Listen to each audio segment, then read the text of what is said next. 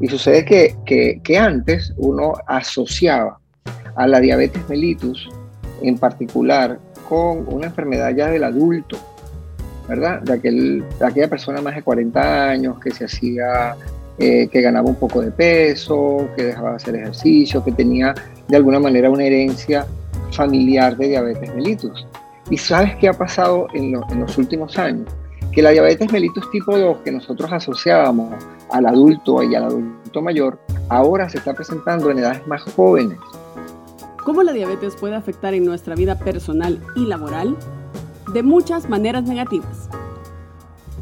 Hablamos sobre este tema con Roger Uzcategui, cardiólogo y gerente médico de Novo Nordics para Centroamérica y el Caribe, quien nos explica cómo prevenir la diabetes y por ende las enfermedades del corazón y otras, además de brindarnos tips para vivir más saludables y ser más productivos.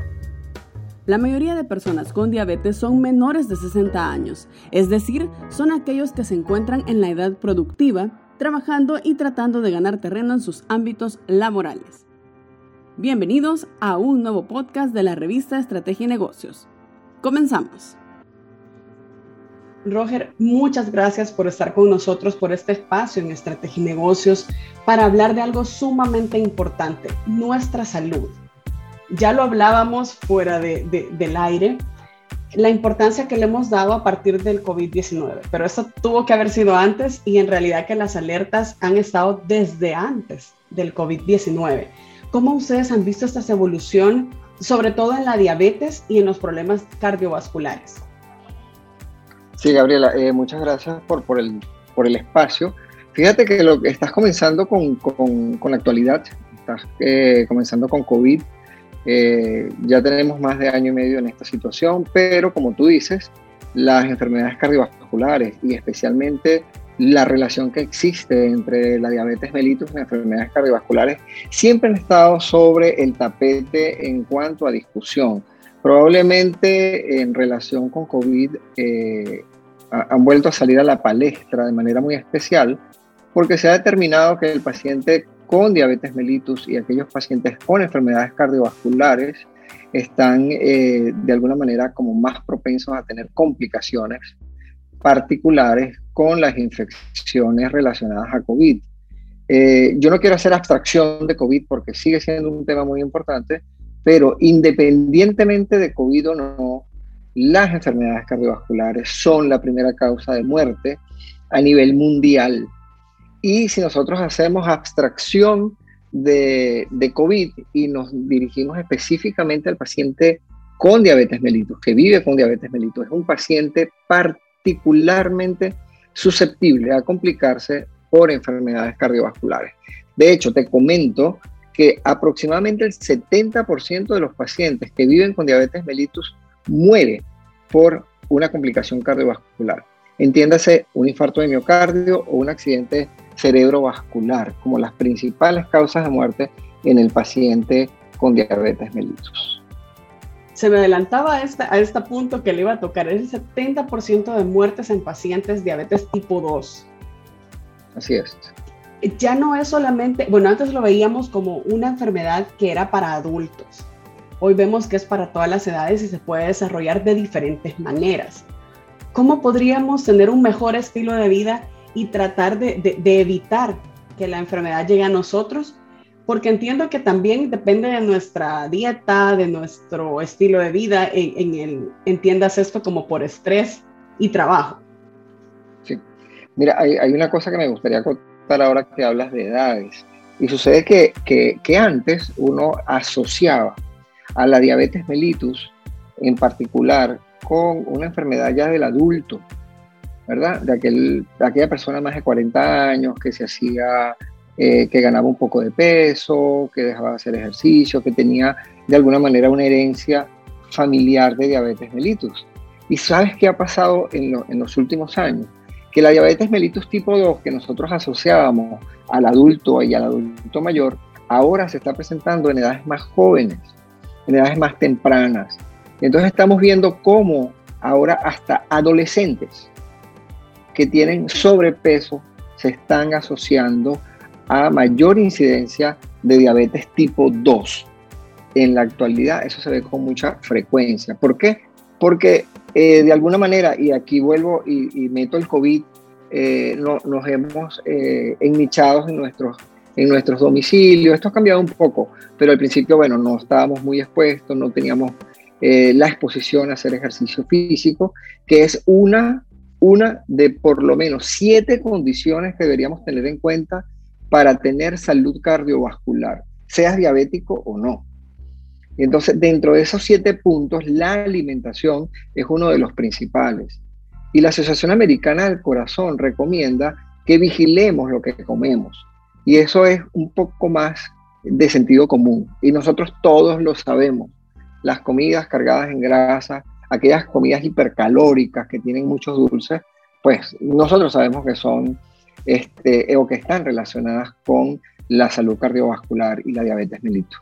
De tal manera que la, Sociedad Americana del Corazón recomienda este, una dieta más vigilada, asociar mucho más el consumo de frutas completas, no de jugos, sino de frutas y vegetales en nuestra dieta diaria. Y te dicen que hasta cinco raciones deberías tener todo el día de frutas o vegetales. Recomiendan el ejercicio físico de moderado a vigoroso y te recomiendan que por lo menos sean 30 minutos diarios al menos durante cinco días de los siete días de la semana.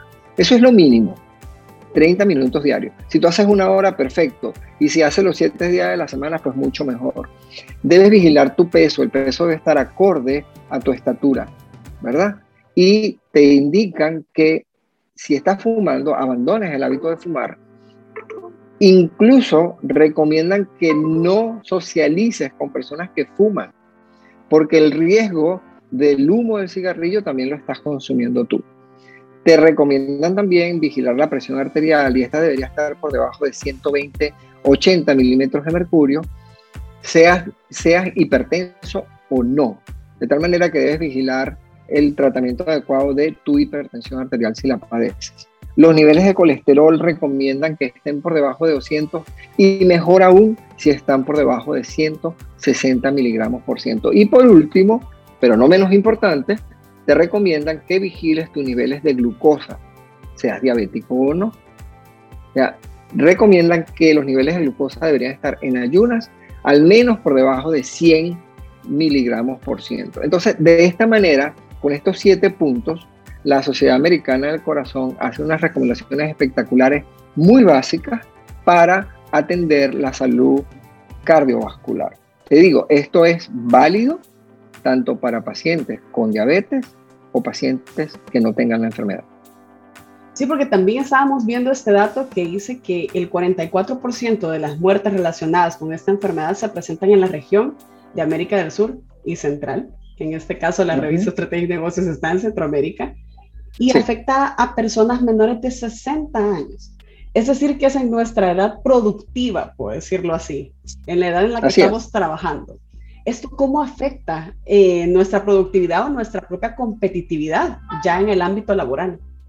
Sí, absolutamente, tú tienes razón, ese número es, es muy valioso rescatarlo porque estamos, estamos viendo que la enfermedad cardiovascular dentro del grupo específicamente de pacientes que viven con diabetes mellitus afecta precisamente a los menores de 60 años, como tú acertadamente has comentado, que es la época, eh, es una edad todavía productiva la mayoría de, empleados en, edad productiva está por debajo de los 60 años.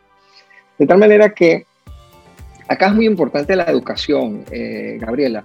Te comento, yo creo que el, punto más álgido del tratamiento y, el cuidado de la salud eh, se basa, en la piedra eh, de apoyo es la educación. Y considerando que la educación es importante, para que el paciente que vive con diabetes o los familiares del paciente que vive con diabetes y el público en, general conozca cómo mejorar su salud cardiovascular eh, viviendo con diabetes es la educación. Entonces, para eso yo eh, te sugiero que invites a tu, a, a tu audiencia a que revise la página Dale la vuelta a la diabetes.com, que es una iniciativa de educación médica para los pacientes que viven con diabetes o sus familiares y el público en general. Allí van a conseguir una cantidad importantísima de datos, información, educación médica, de cómo manejarse si vives con diabetes, cuáles son los factores de riesgo, cuáles son las complicaciones de la diabetes e incluso tiene un punto muy importante y es que por geolocalización, según donde, tú ingreses a la página, te va a llevar a un link donde puedes evaluar cuáles son los especialistas que manejan la diabetes en tu zona, en la zona donde tú vives. Y creo que eso es muy importante. Pero aquí lo más interesante es la educación. Y tenemos esta herramienta que puede ser visitada a través de las páginas web, dale la vuelta a la diabetes.com, así como por Instagram. En Instagram también, viendo esa misma dirección, arroba dale la vuelta a la diabetes.com, hay datos interesantísimos que pueden ser muy útiles para tu audiencia. La revista que mejor conoce Centroamérica es Estrategia y Negocios. Lo invitamos a seguirnos en nuestras redes sociales. Estamos como revista Estrategia y Negocios y a visitar nuestra página web www.estrategienegocios.net. No, y sin duda hay que saber que sí se puede vivir con diabetes y también podemos evitar llegar a la diabetes. A veces sí es por una parte genética, según tengo entendido, y usted me va a, rectificar, pero también nosotros, de nosotros depende mucho de cómo llevar esta calidad de vida. Sí, es. Esta, esta, eh, has hecho un comentario muy acertado. Más que genético, es una cosa hereditaria. La diabetes tipo 2, tú heredas la predisposición a tenerla. Me explico. Si tu padre o tu madre o alguno de ellos de primera línea son diabéticos, eh, el riesgo de que tú tengas diabetes es más alto que la población en general. Pero ¿qué pasa? yo puedo de alguna manera modificar el fenotipo, ¿verdad? El genotipo no lo puedo modificar, eso viene en mis genes, no hay manera. Pero yo puedo modificar mi fenotipo. ¿Por qué? Porque si yo mantengo un peso corporal adecuado, si evito, y, me, disculpas el, coloquio, si, si, si no permito que mi barriga aumente, ¿verdad? Yo estoy disminuyendo el riesgo de padecer diabetes y es que hay una relación directa entre la circunferencia abdominal medida a nivel del ombligo, hay una relación directa. Mientras más circunferencia abdominal yo tengo, ¿verdad? Más riesgo tengo de padecer diabetes, porque la grasa que se está acumulando allí y que apenas las estás viendo, que apenas las estás viendo, porque la grasa dentro de las vísceras tú no las ves. O sea, tú ves lo, que, lo que te deforma de alguna manera, ¿verdad? Estéticamente, pero esa grasa es metabólicamente activa y hace que empieces a tener resistencia a la insulina. Si esa resistencia a la insulina se mantiene en el tiempo, tú vas a llegar a ser diabética. Entonces, vigilar el peso corporal, vigilar la circunferencia abdominal es básica para evitar de alguna manera que tus genes, esa carga genética que tú llevas dentro de ti, pueda permitir que este, tú te vuelvas eh, diabético. De tal manera que mejorar el peso corporal, hacer ejercicio, no hay manera más preciosa de que el cuerpo se alimente de la glucosa que tiene circulando en la sangre que haciendo ejercicio. Al hacer ejercicio, caminar de manera vigorosa, tus músculos están necesitando energía y la energía la van a, la van a obtener a través de la sangre, de la glucosa, del azúcar que está circulando en la sangre. De tal manera que en la medida que tú hagas más ejercicio, mejor utilización de la glucosa vas a tener porque ese es el combustible del músculo. De tal manera que modificando el peso y haciendo ejercicio de la manera más básica posible, tú puedes alejar la presencia de la diabetes mellitus en el tiempo. Entonces, tú probablemente sí. vas a ser diabetes, vas, vas a tener la enfermedad, probablemente no a los 40, no a los 50, a lo mejor te mueres de 80 años por un cáncer y nunca llegas a ser diabético porque llevas una vida saludable. Me, disculpas la, lo gráfico del ejemplo, pero es así. No, pero también es importante porque también a veces nosotros decimos, ay, son unas libras de más, son unas libras de más, y lo vamos dejando, lo vamos dejando, y, y, lo pensamos más quizá por, por el aspecto físico, quizá un poco más incluso las mujeres que los hombres, y no lo pensamos, como usted bien lo decía, por lo que no vemos, por la grasa que no estamos viendo y cómo nos está afectando dentro.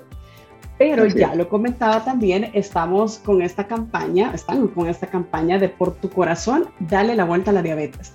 impulsada desde Novo Nordics. Cuéntenos eh, por qué la impulsan, desde cuándo la impulsan y ya nos comentaba un poco qué podemos encontrar en la página web.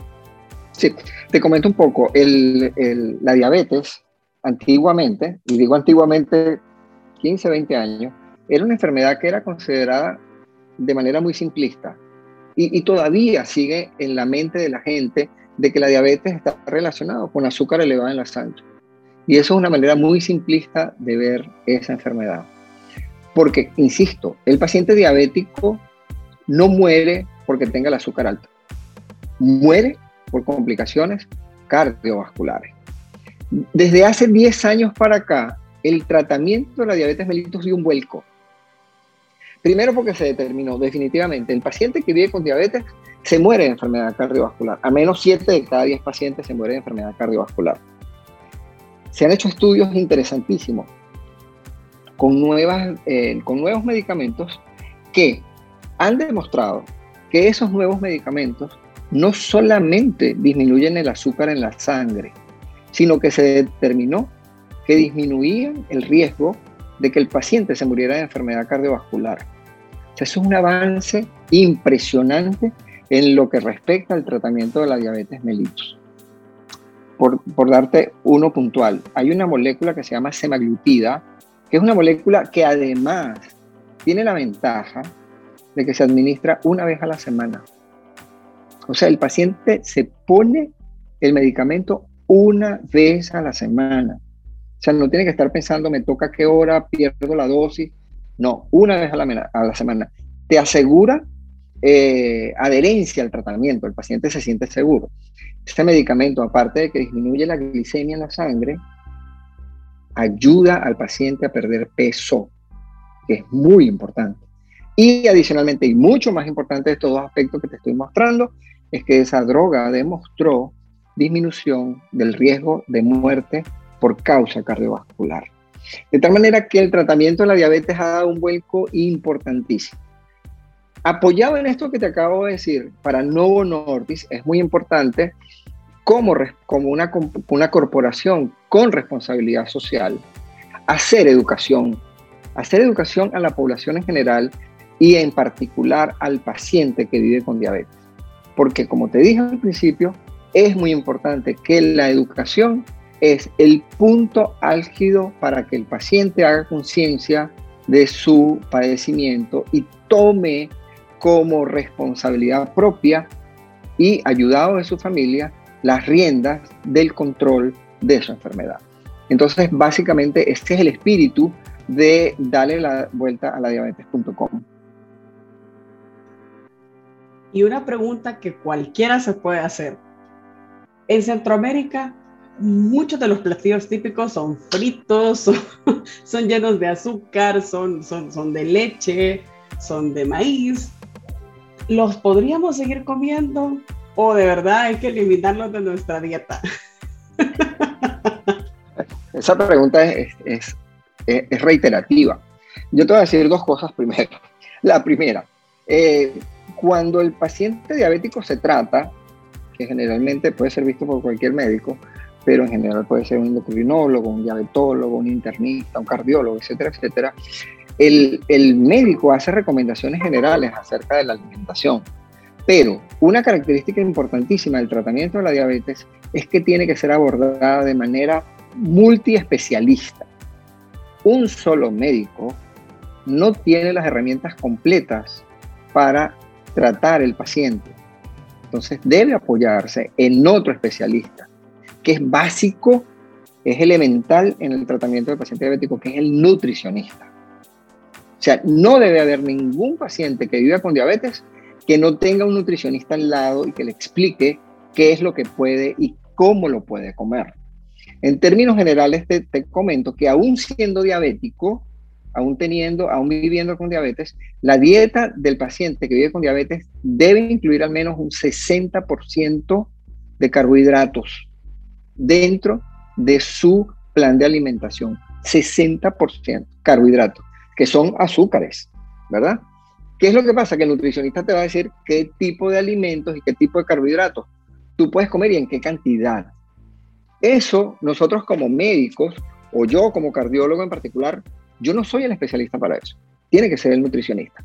Yo tengo eh, la, posibilidad de hacer una sugerencia de la cantidad de carbohidratos que puede comer el paciente, la cantidad de grasas y especialmente la cantidad de proteínas. Pero siempre debe eh, sugerirse, o más que sugerirse, exigirse que el paciente que vive con diabetes tenga un nutricionista al lado, de tal manera que bien asesorado, el paciente eventualmente podrá entonces hacer uso de las harinas de maíz y de todo lo que tú me has comentado, pero de manera racional y que sea adecuado para ese paciente. Roger, también es importante destacar que así como invertimos en, en, varios eh, comidas, eh, vestuarios, eh, gadgets ahora con tanta tecnología y teletrabajo, es importante también cuidar nuestra salud e invertir. Cuando sabemos que hay una alerta, hacer con un recorrido por todos estos especialistas. Mucha gente dice que para que no se te olvide, que lo hagas en la fecha de tu cumpleaños y que ese sea tu regalo de cumpleaños. Sí, yo, yo creo que ese, ese, dato es importante, pero especialmente para aquel paciente que no tiene una enfermedad declarada. O sea, para hacer eh, prevención, que, que, tú has dado, Gabriela, en el punto, porque básicamente el, la salud debe ser preventiva, no, debería ser curativa. Curativa, bueno, ya en el momento, pero debería ser preventiva.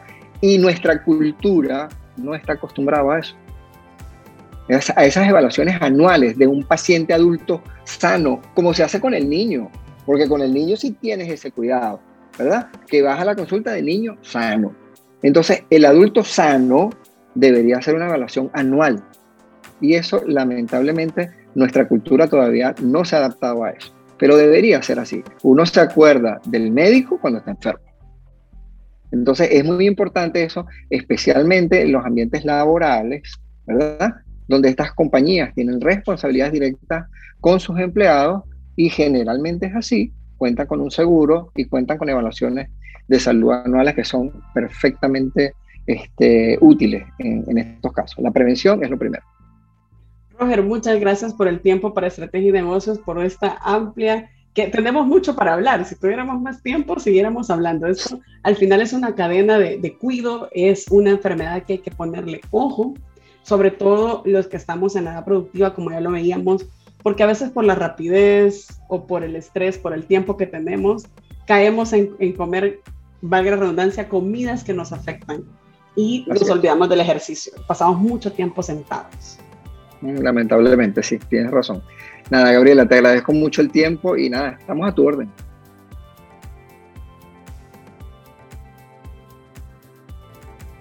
Gracias por acompañarnos en un nuevo episodio de Negocios Inteligentes, el podcast de la revista Estrategia y Negocios. Hasta la próxima.